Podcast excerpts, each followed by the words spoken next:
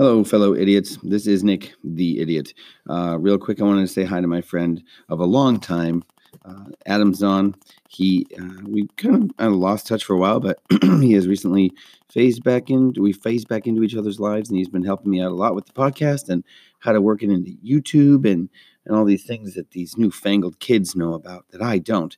So anyway, thanks, Adam. I hope you have a wonderful Christmas. I miss your scent. You hunk of burning man. Anyway, so I was going to do two more, and I don't think I will. I'll try to just do just this one and go really quickly because there's no need to belabor the point. Maybe next year we can go deeper in because there's hours and hours and hours that I could talk about this. But first of all, I want to bring in, this is a little bit of a comparison or a contrast to the Joker. I wanted to bring in the dad factor because pause. Just so you know, I don't want you to think I negate women and the mother because I don't. In fact, it's because I had a really good mom and a strong mother figure that I don't have mommy issues. It was just the dad struggle, whether it was, the dad I had growing up or the absent father, or if it's just, God, the father, that's where I've had my issues. So that's what I talk about because that's what I see a lot. So for the way it shouldn't be, listen to my Joker podcast, the second one that I did, but for a good version, this is the movie. You see his dad twice.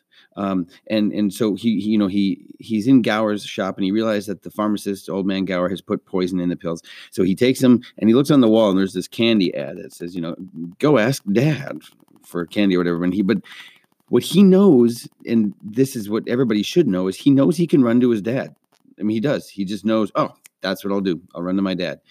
And the prodigal son parable that Jesus gives us, there's a catechism paragraph 1439 that says that that's kind of the supreme parable for our understanding of God, and that only Jesus, who knows the abyss of the Father's love, could give us so a simplistic and amazing look into God's love for us as a father.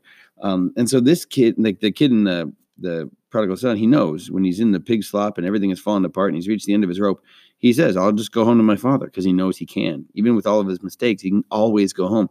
And you need to know that. God's never mad at you. He's never mad at you. He's never mad at you. He's never upset with you. He's never disappointed. He's never shocked by you. You didn't I didn't see that coming. He just loves you and wants you home. He wants you to be with him. And so you see his dad this first time because he runs to the Bailey Building and Loan, which, by the way, my mom bought me a Bailey Building and Loan t-shirt for Christmas. Holy crap, I'm so excited. Anyway, he runs home. He runs to the Bailey Building and Loan, runs in. His dad's in a meeting with Potter, with the antagonist, with the evil one. And the kid just barges into the meeting. And I love it because if my kid barged into a meeting and I'm facing down toe-to-toe with my nemesis, I would be a bad dad. Bad response. Not good. But this dad doesn't. In the midst of, he walks in and he's saying, Potter, I'm not crying. And he says, well, you're begging, and that's the same thing. And even in the midst of being insulted, he just lightly puts his hand on his son's shoulder. And he's like, I know, son, I'll talk to you at home. Okay, I'll talk to you when we get home. And he's totally peaceful. But what you hear him talking to his enemy, this father, is saying, Potter, what makes you so cynical and angry? You have everything, and you, why are you so upset? He's even appealing to his enemy on a human level. It's just beautiful. And that's the modeling that George Bailey sees in his dad. So you see him that time. I know, son, I'll talk to you when I get home. And then you see him years later, the last time he ever talks to his dad. They're at the table, and what's his dad doing? His dad has spent years fighting Potter and taking care of those in need. And he tells his son that, in a sense, basically, I see the same in you. I kind of always thought you could do this. And whether or not he realizes it, like I said last time, he does end up following in his dad's footsteps. He is that kind of dad. In fact, on his worst day, on the day that he wants to take his life, he comes home, he finds out his daughter's sick. What does he do? He runs upstairs and he checks on Zuzu. And there's that whole amazing scene with Zuzu's pedals. And that's the thing that, later when he's like, am I alive or not? Am I real or not? He looks for Zuzu's pedals and they're not there. Because that's what he thinks of, his family. And in fact, the opening scene of the movie, you hear all these prayers being offered up over Bedford Falls. Please, please be with George. He never thinks of himself. That's why he got in this trouble. And he learned that from his dad. And the last thing is, in his conversation with his dad says, you should get out of here, son, because the only kind of person who should stay here is one who's willing to bow to Potter. which seems so defeatist. But his dad never bowed to Potter. His dad never caved until that dying day. He never caved. And so this is the dad that George Bailey saw, and that's how he became who he became. And I just think that that's important to see. And his mom is in there too. I mean, it's not, but like I explained in the beginning. Anyway, so the first, Adam Zahn. Second, the dad factor. Third, there is a YouTube channel called like Stories of Old. And and it's amazing. It's a really amazing. It's wonderful to watch and listen to. You should go check it out. He like links modern movies to like the stories of old, to the concepts and principles of ancient. It's so good. But he did one on It's a Wonderful Life. I think he called it the antidote to apathy. I think it was, or hopelessness, despair, something like that. Anyway, he brought out a point that I had never thought of before. And if you've seen the movie, then you know, like in the end, you know, this $8,000 goes missing because of his uncle who's absent-minded, and he lost it when he was being arrogant. Anyway, the money gets lost, and it's just $8,000, but it's enough to scandal and to shut him down, and somebody's going to jail. And so anyway, the town rallies together, and, you know, they give the $8,000. And so one of the things he points out that I guess maybe most people noticed, but I never had, is that this whole movie, you see George Bailey as giving for others. He's always giving. He's always there for others. And that's true. But the underlying thing that it's quiet and you never notice until it's pointed out is that, but everybody was always there for him too. Like you see, in, you know, he saves Gower in the beginning, but then that scene fades to him when it jumps ahead to him as an adult walking into Gower's shop. He squeezes the lighter. I wish I had $1 million. Hot dog. And sorry, I got the timeline mixed up. It jumps ahead to him wanting to buy some luggage for his journeys, right? And so he he is saying, no, I need a big one. I need a big chunk of luggage. And it turns out that Gower had bought him luggage and put his name engraved on it so he could travel. Like he was there for him then. On the night that he gets married and they don't have a place to live, they get stuck in town.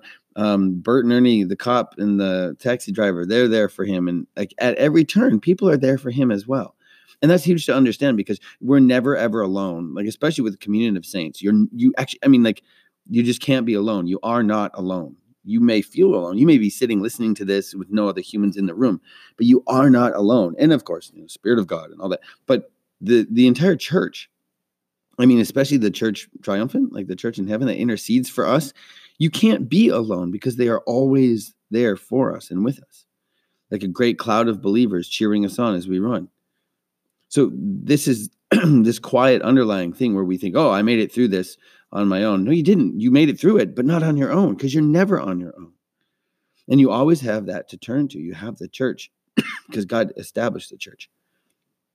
So there's that. Sorry, I have this cold, and I'm sure it's bothering you, but I guarantee you it doesn't bother you as half as much as it bothers my wife. So anyway, so the fourth would be, okay, everything resolves. He has, you know, he almost kills himself, and then Clarence jumps in and all of that. And there would be more. If I get more time, maybe tomorrow I'll do another podcast, but probably not. But there's so much that we could unpack, so much goodness, so much theology, so much depth, so much amazingness.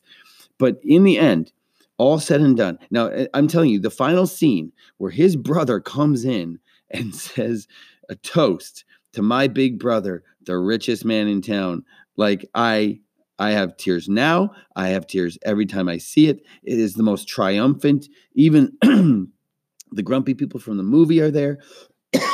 Everybody is there for him. It is this moment where triumph reigns. There's only goodness. And it is such a beautiful moment, but the like Stories of Old podcast pointed this out too. But I was planning on speaking this as well. But nothing in his situation besides that $8,000 had changed. He's still never leaving Bedford Falls. He still has the same old drafty house and all those kids, and he still has the knob on the stairwell that doesn't work. Nothing has changed except him. His circumstances hadn't changed at all. In fact, that $8,000, okay, sure, the town came together and that's great, but he's still him. He's still in the same situation he was before. But life is wonderful. Why? Because he had changed, because his perception had changed, his awareness of the truth around him had changed. because actually, you know, he runs into the house. Early in the movie, he grabs that the loose knob on the railing, and he almost throws it. You can see that anger, which is such good acting. But then after the fact, he runs into the house, and it comes off in his hand, and he just and he puts it back on there. I think he kisses it. Yeah, he kisses it. And he runs up to see Zuzu. Like, everything, everything is the same, but it brings him joy. All the situation is still dark, or it looks like it would be dark, but it's not, because he's changed, because he's been allowed that amazing glimpse to see, no, you actually really have a wonderful life. And I wish, so we're at 10 minutes and 45 seconds and I can just wind it down because it's Christmas. But I think out of all the things that this movie offers, I think that deep underlying, I can't clear my throat enough, the underlying fact that when these bad things are happening, it is a wonderful life. When he's, the possibility of jail and scandal and all that, it is still a wonderful life. And it would be amazing if this Christmas season, when we're thinking about the baby Jesus and stuff like that, and all that it means, all the deep theology behind saying the baby Jesus, which is just mind blowing. But it would just be really good in this season if you took a second, maybe with your family, if you have that sort of dynamic going on, but for your own self, just truly take a second and just breathe it in and out and remind yourself that everything you see around you, everything you see in you, the weaknesses and whatnot, they don't negate that this is a wonderful life. Nothing can negate the goodness of life.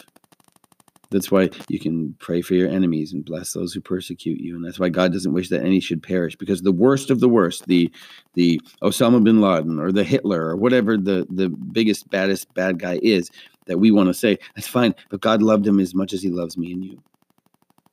God loved each evil person who did evil deeds just as much, because their gift of life was wonderful. What they did with it was horrible. What they did with it was wretched. And what they did with it, who knows where they ended up for eternity. I'm not even going anywhere near that. What I'm saying is every human life is wonderful. Your life is wonderful. And when it comes to the dad factor, if that's something for you, what I have learned over the years is God the Father is not like your earthly father. No matter how good he is, your earthly father, the Father in heaven is just no eye has seen, no ear has heard. Your mind cannot fathom the goodness and the love that he has for you. You can always, always run to him. Remember that the church is always there for you. There's this commercial for Catholics Come Home, and it's small. It's a good commercial. It was from years ago. I think it's from Phoenix, but there's a line in there. It's just talking to people who may be interested in the church and whatnot and Catholicism. And at one point, it just says, "For 2,000 years, we've been praying for you." Scripture says that when one part of the body is strengthened, the whole body is strengthened. When one part of the body weeps, the rest weep. When we suffer together.